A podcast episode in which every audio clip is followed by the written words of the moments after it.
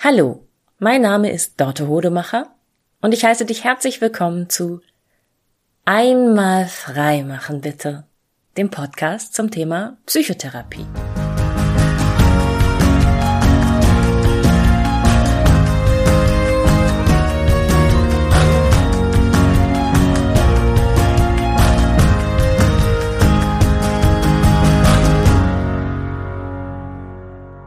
In der letzten Woche habe ich drei verschiedene Fälle gehabt, drei verschiedene KlientInnen mit ganz unterschiedlichen Geschichten, bei denen es einen roten Faden gab, ein sehr, sehr ähnliches Muster. Und zwar bezieht sich dieses Muster darauf, wie die wichtigsten Bezugspersonen meiner KlientInnen mit ihnen umgegangen sind.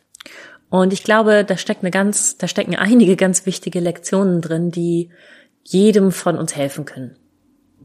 Ich fange mal an, die drei Klientengeschichten zu erzählen. Einmal ging es um einen ziemlich erfolgreichen Mit-50er, der schon mehrere Geschäftsführerposten in unterschiedlichen Unternehmen in der gleichen Branche inne gehabt hat und im letzten Jahr seinen Job verloren hat.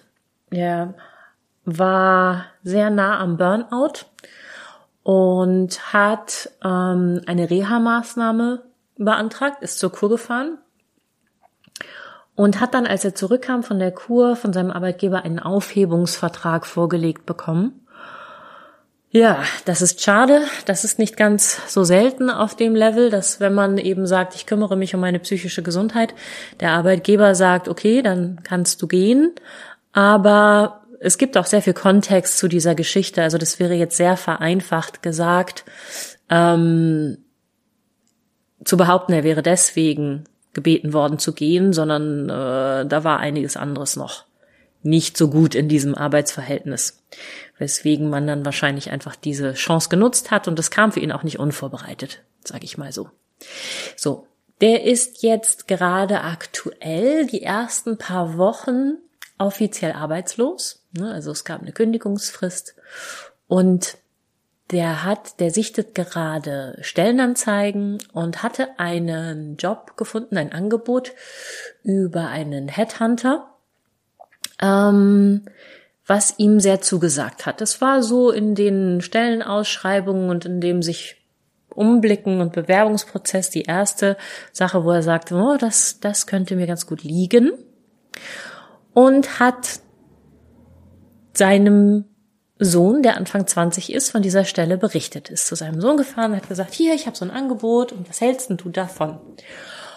Und der Sohn hat gesagt, ah, Papa, ich weiß nicht. Traust du dir das wirklich zu? Und dann geht's dir am Ende wieder nicht so gut und ah, also ich, hm, hast du dir das gut überlegt? Und der Vater saß nun bei mir in einer therapeutischen Sitzung und war niedergeschlagen und enttäuscht. Und es ging ihm nicht so gut damit, dass er mit seinem Sohn gesprochen hatte und der das so kritisch sah. Das ist der erste Fall. Das zweite ist eine Klientin, die ebenfalls ihren Job verloren hat, beziehungsweise weiß, dass sie in naher Zukunft ihren Job verlieren wird. Also sie ist auch noch angestellt und die sich jetzt, die ist Mitte 30, ähm, die ist, macht einen Job, den man sowohl angestellt als auch selbstständig machen kann, überlegt halt so, mir reicht's. Ich habe mehrfach nicht so tolle Arbeitgeber gehabt. Es war mehrfach ist nicht das eingehalten worden, was man mir versprochen hat. Wenn ich selbstständig wäre, dann könnte ich mir meine Jobs besser aussuchen. Ich könnte mehr Geld dafür verlangen und ich wäre meine eigene Herrin ich überlege da jetzt seit ein paar Jahren drüber nach und wenn das jetzt hier schon wieder nicht klappt mit diesem Job gerade, dann mache ich mich jetzt selbstständig. Ich wag das jetzt. Und dann hat sie das ihrer Mutter erzählt. Dass sie diese tolle Idee hat und dass sie jetzt die Überzeugung hat, ich, es ist der richtige Zeitpunkt, ich mach's jetzt endlich. Und ihre Mutter hat gesagt, uh, ah, wirklich, bist du sicher? Aber hast du denn auch schon die Erfahrung? Und ist das nicht besser woanders? Also angestellt zu sein, das ist doch sicherer. Und, ah, also, da musst du aber auch ganz schön, ah, also, ich weiß ja nicht. So, und auch diese Klientin saß vor mir und war ganz schön niedergeschlagen und ganz schön enttäuscht nach diesem Gespräch mit ihrer Mutter. Und die dritte Klientin, die ist Anfang 40 und hat jemanden kennengelernt. Und sie ist schon ziemlich lange Single und hat jemanden kennengelernt. Ah, von dem sie ein bisschen begeistert ist und wo sie merkt, oh, da geht mir das Herz auf. Ich, ich habe gedacht, ich habe ich hab mich mit ihm getroffen und habe spontan gehört, wie eine Stimme in meinem Kopf sagt, dich möchte ich all meinen Freunden vorstellen. Und dann habe ich mich ganz doll erschrocken, weil das habe ich schon lange nicht mehr gedacht. Und diese Klientin hat ihrer Freundin davon erzählt, von diesem Mann und wie aufgeregt und wie nervös sie ist und dass das total schön ist, aber dass ihr das auch furchtbar Angst macht und, ah, und es könnte schief gehen und es könnte gut gehen, richtig gehen und es könnte auch gefährlich sein, so dann könnte sie ja in ein, zwei Jahren vielleicht wieder verletzt werden oder, oh mein Gott, vielleicht ist sie auch dann für immer mit ihm zusammen und dann hat sie eine Beziehung mit echten Problemen und so und genauso großartig äh, so, so, so, so großartig wie die Freude ist, ist die, so großartig, so groß ist die Angst. Und dann hat die Freundin zu ihr gesagt, na, ich weiß ja nicht. Also wenn du jetzt schon so aufgeregt bist und so nervös dich das macht, dann, ich glaube, dann ist das wahrscheinlich nicht der Richtige für dich. Nein. Also, hm, tut mir leid, dass ich dir das sagen muss, aber das hört sich nicht gut an. Und auch diese Klientin war ganz furchtbar enttäuscht und saß vor mir und sagte, mir geht's gar nicht gut mit diesem Gespräch mit meiner Freundin und vorher ging's mir so gut. Allen drei war das gemeinsam, dass sie sagten, bevor ich jemanden, der mir wichtig ist, ins Boot geholt habe und erzählt habe, worüber ich mich gerade freue und was gerade Aufregendes passiert und mit diesem Menschen durchspielen wollte, meine, meine Ängste, da ging es mir so gut und nach dem Gespräch ging es mir so viel schlechter. Und ja, das, was diese drei Gespräche und diese KlientInnen gemeinsam haben, also diese KlientInnen haben etwas mit ihnen wichtigen, vertrauten Menschen geteilt, das ihnen wichtig war, das sie begeistert hat, das neu war und das aufregend war und wo sich Möglichkeiten eröffnet haben. Und diese alle drei KlientInnen sind auf Bedenkenträger getroffen. So. Ihre engsten Vertrauten haben gedacht, uh, ich muss diesen Menschen, der mir so wichtig ist, jetzt mal beschützen und auf etwas hinweisen, was er oder sie anscheinend noch nicht gesehen hat. Und ich muss die Hoffnungen und die Erwartungen dämpfen. Vielleicht haben die sich das so bewusst gedacht und vielleicht haben sie auch nur ganz automatisch gehandelt. Was dann passiert ist, dass diese drei KlientInnen unglücklicher waren als vorher und weniger mutig und mehr Angst hatten, obwohl ihnen eigentlich gerade jeweils was total Schönes passiert ist. Es haben sich nämlich Möglichkeiten eröffnet. Mehr war ja gar nicht passiert. Es haben sich Möglichkeiten eröffnet und sie haben gemerkt, sie würden diese Möglichkeit gerne ergreifen. Sie hätten Lust darauf, sie haben Neugier, sie haben Hoffnung, sie sind begeistert.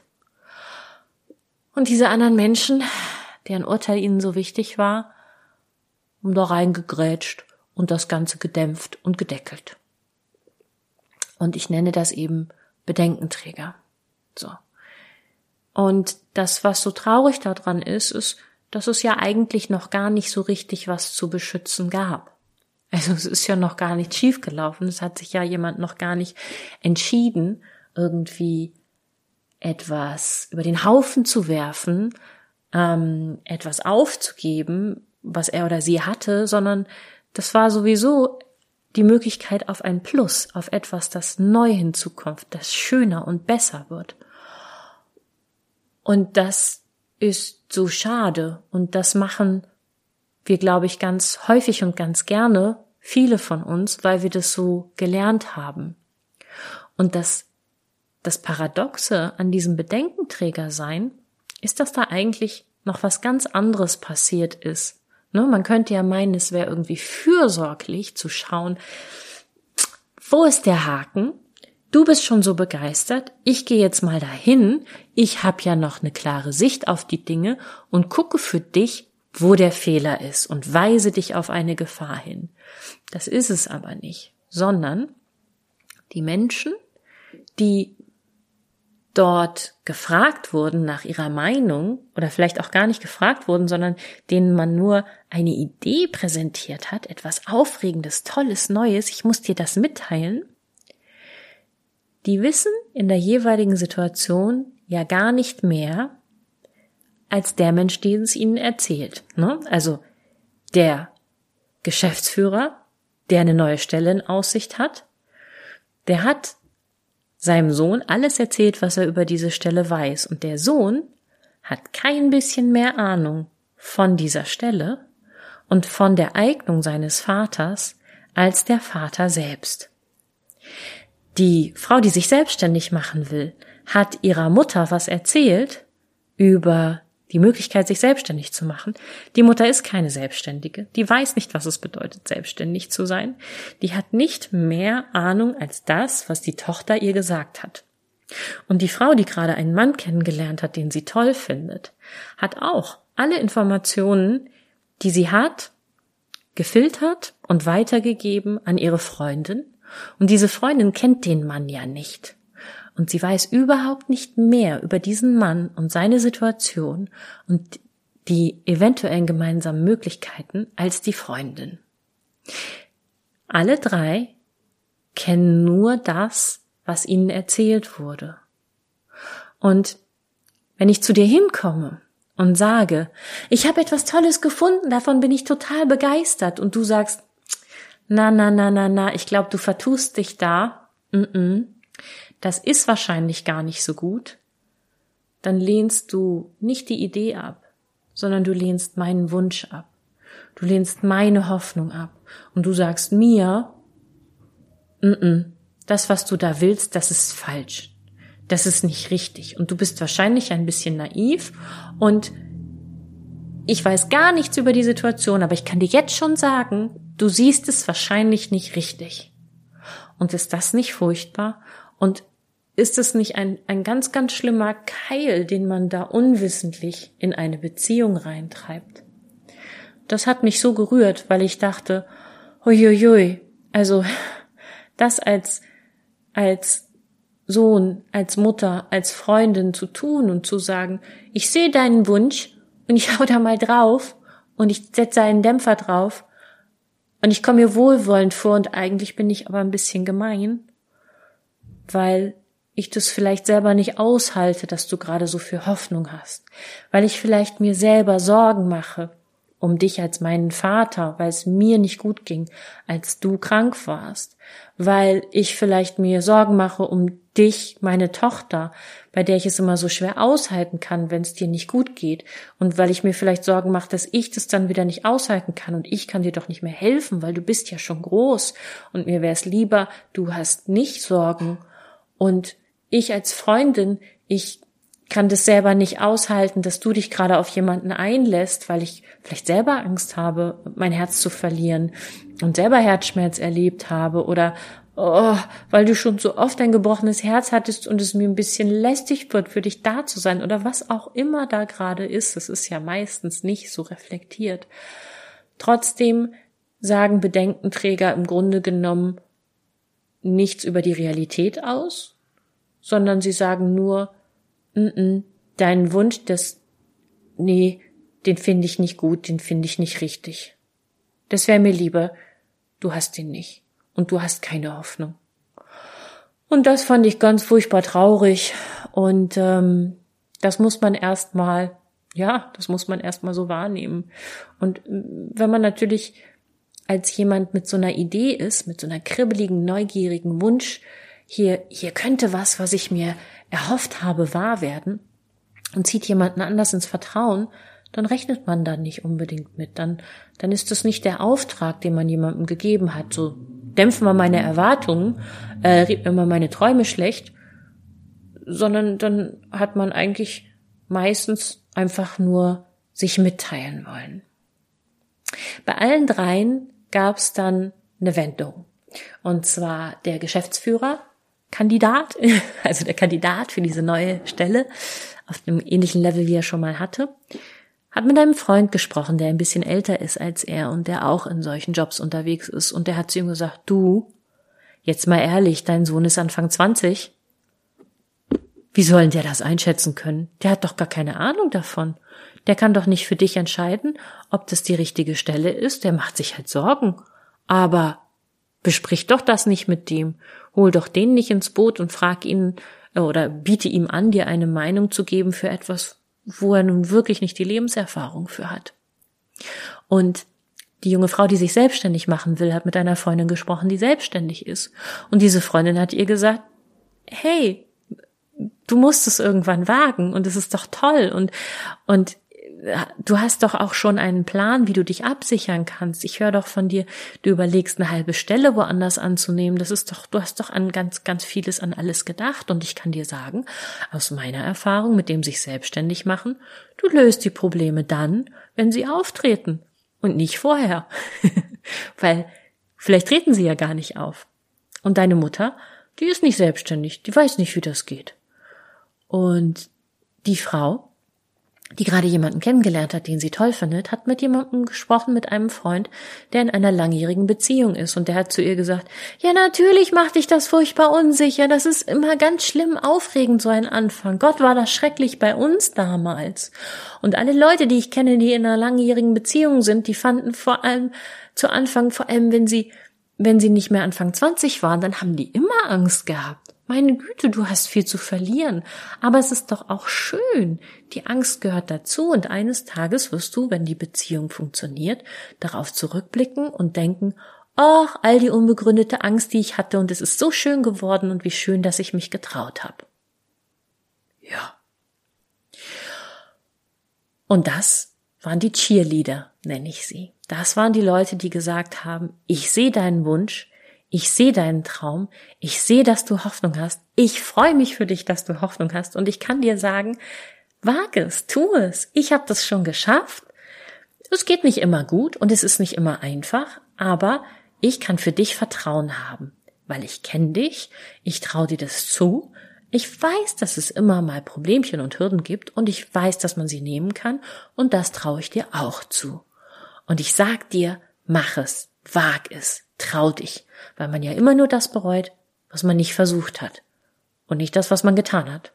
Oder sagen wir mal, viel, viel mehr das bereut, was man nicht getan hat, als das, was man getan hat. Und das ist etwas, was ich dir mitgeben möchte von beiden Seiten. Wenn du einen Wunschtraum hast, wenn du eine tolle neue Idee hast, wenn es kribbelt, weil du am Horizont eine Möglichkeit siehst, dann überleg dir ganz gut, wen du ansprichst, mit wem du diese Idee teilst. Schau, wer das schon erreicht hat, was du davor hast, und wer positiv eingestellt sein wird und wer möglicherweise konstruktiv damit umgehen wird und dir sagen wird, uiuiuiui, wie aufregend, ich freue mich für dich und toll und ich unterstütze dich und ich bin gern für dich da. Und ich zeig dir, ich erzähle dir nochmal mein Beispiel, wie das bei mir geklappt hat. Versuch mal vorab deine Leute, die du da ähm, ins Vertrauen nehmen möchtest, daraufhin abzuklopfen und zu schauen, wem traust du das zu? Wer hat diese Erfahrung schon? Wer hat diese Positivität schon? Und zu gucken, ah, nee, hier ist jemand, der ist eher zögerlich in diesen Dingen, der hat das noch nicht geschafft, steht mir zwar eigentlich näher als andere, aber in dieser Situation stelle ich ihn oder sie lieber hinten an und erzähl's erst, wenn es ein bisschen mehr in trockenen Tüchern ist, wenn ich schon geschafft habe, wenn ich mir schon relativ sicher bin, das klappt. Und umgekehrt auch. Wenn Freunde, Freundinnen, Verwandte, Bekannte zu dir kommen und sagen, ah, ich habe da eine Idee, ich habe da eine Möglichkeit, es eröffnet sich da was am Horizont, es macht mir ein bisschen Angst, aber es könnte auch ganz, ganz, ganz toll werden dann überleg ganz gut und fühl in dich rein, wenn da so Bedenken und Ängste hochkommen, ob das hilfreich ist. Denn du siehst ja schon, dieser Mensch, der vor dir sitzt, er oder sie will das, sonst würde er oder sie ja nicht so begeistert davon sprechen. Und ist es hilfreich, eine Begeisterung zu dämpfen? Oder ist es hilfreicher zu sagen, oh, ich habe ein bisschen Angst und ein bisschen Sorge um diese Person, aber sie ist schon so begeistert. Ich halte das jetzt zurück, weil, naja, ich kann sowieso nicht helfen. Ich kann ihn oder sie nicht davor bewahren, einen Fehler zu begehen. Ich kann mich vielleicht darauf breit, also darauf einstellen, für ihn oder sie da zu sein, wenn es nicht gut geht, aber am meisten helfe ich, wenn ich ermutige, wenn ich positiv bin und wenn ich konstruktiv bin. Du kannst auch sagen, dir innerlich, oh, ich habe ein bisschen Bedenken, ob das klappt. Was würde helfen, um diese Bedenken loszulösen? Also, mein Bekannter möchte sich um diese Geschäftsstelle, äh, Geschäftsführerstelle bewerben. Was könnte mir helfen, dass ich denke, der schafft das, der geht nicht wieder ins Burnout. Ich könnte ihn mal fragen, wie das da mit Überstunden geregelt ist, ob er oder sie schon in einem Vorstellungsgespräch über Urlaub gesprochen hat, ob er oder sie schon danach gefragt hat, wer unterstützt, welche Aufgaben delegiert werden können, mm, welche Fehler zum Beispiel erlaubt sind, so was genau die Erwartungshaltung der Stakeholder ist. Mm, ich könnte ihm helfen, diese noch nicht ganz reife Idee reifer zu machen und meine Bedenken in konstruktive Fragen umwandeln. Ne? Meine Freundin will sich selbstständig machen oder meine Tochter will sich selbstständig machen. Was könnte ich denn da an Ideen reingeben, dass es für sie sicherer wird? Hat sie schon geguckt, ob sie eine Teilzeitstelle irgendwo bekommen kann? Kann ich sie irgendwo hin empfehlen? Gibt es Leute, die sich mit Selbstständigkeit besser auskennen als ich, wo ich für sie einen Termin für einen Kaffee trinken und einen Austausch machen kann? Wie kann ich unterstützen? Also wie mache ich aus meinen Bedenken Unterstützung? Wie kann ich das drehen? Wenn ich diese Bedenken hätte, was würde ich proaktiv tun, um sie aus dem Weg zu räumen? Diese Freundin, die sich gerade dabei ist, sich zu verlieben in jemanden, die jemanden kennengelernt hat, wie kann ich sie jetzt unterstützen? Ich kann ihr zuhören, ich kann schauen, ob sie selber Bedenken hat und kann zu ihr sagen, ja, schau mal, wenn du da jetzt eine Sorge hast bei ihm, dann frag ihn das doch mal. Ruf ihn doch einfach mal an, guck doch mal, ob er sich freut, dass du anrufst und dann wirst du schon sehen. Trau dich ran und ja, falls es schief geht, dann bin ich für dich da. Und so kannst du vom Bedenkenträger, von, von der Bedenkenträgerin zum Cheerleader, Cheerleaderin, Cheerleaderin, schönes Wort, ähm, werden. Und das tut uns allen gut, ähm, mal so ein bisschen aus dem Problemmodus, aus dem Bedenkenmodus rauszukommen und zu überlegen, okay, wie kann ich mich nicht davor schützen, im Sinne von ich ziehe mich zurück, sondern wie kann ich mich davor schützen im Sinne von wo ist noch ein Schatten, wo ist noch ein dunkler Fleck, wo kann ich mal die Taschenlampe hinhalten und wie genau geht das? Wie bekomme ich alle Informationen, die eventuell noch fehlen? Und dann beschützt du vor allem diese Beziehung zu diesem Menschen, der dir sein Vertrauen geschenkt hat, die dich um Rat gefragt hat, zu dieser Person, die gerade so verletzlich ist und so inspiriert und so beseelt und so schützenswert. Denn das tut uns allen wirklich, wirklich gut. Hoffnung, Neugier, Freude, Wagemut, voranzukommen. Das ist es, was uns voranbringt im Leben. Und dann hatte ich noch eine Klientin, die ist Lehrerin und die sagte an, an einem Punkt ein Zitat, das sie mal gehört hat in der Ausbildung und zwar, nur loben bringt nach oben. Und das finde ich in diesem Zusammenhang sehr, sehr wertvoll. Du hilfst jemandem nicht, indem du kritisierst, Bedenken hast, ähm, auf noch nicht gesehene mögliche Risiken und Haken hinweist, sondern du hilfst jemanden, indem du ermutigst und indem du sagst, toll, dass du das wagst, ich freue mich für dich und ich biete dir meine Unterstützung an, alles nochmal abzuklopfen, wasserdicht zu machen, zu gucken, wo noch Wissenslücken sind und die gemeinsam mit dir mutig zu untersuchen und den Weg zu gehen, weil ich habe verstanden, dass dir das wichtig ist und dass du das willst und ich möchte dir helfen, es auch zu bekommen. Ja, Ich hoffe, diese Folge hat dich ein bisschen inspiriert und ein bisschen nachdenklich gemacht. Und ich hoffe, du grämst dich nicht allzu sehr für all die Momente, wo du Bedenkenträgerin oder Bedenkenträger gewesen bist und weißt, du kannst es in Zukunft noch besser machen und du kannst andere noch viel besser unterstützen. Und dann kommt ihr alle gemeinsam weiter voran. Auf dem Weg, den ihr euch wünscht. Schick mir gerne eine E-Mail an die info at einmalfreimachenbitte.de wenn du Feedback oder Fragen hast oder Wünsche zu irgendwelchen ganz anderen Folgenthemen. Bis dahin, tschüss!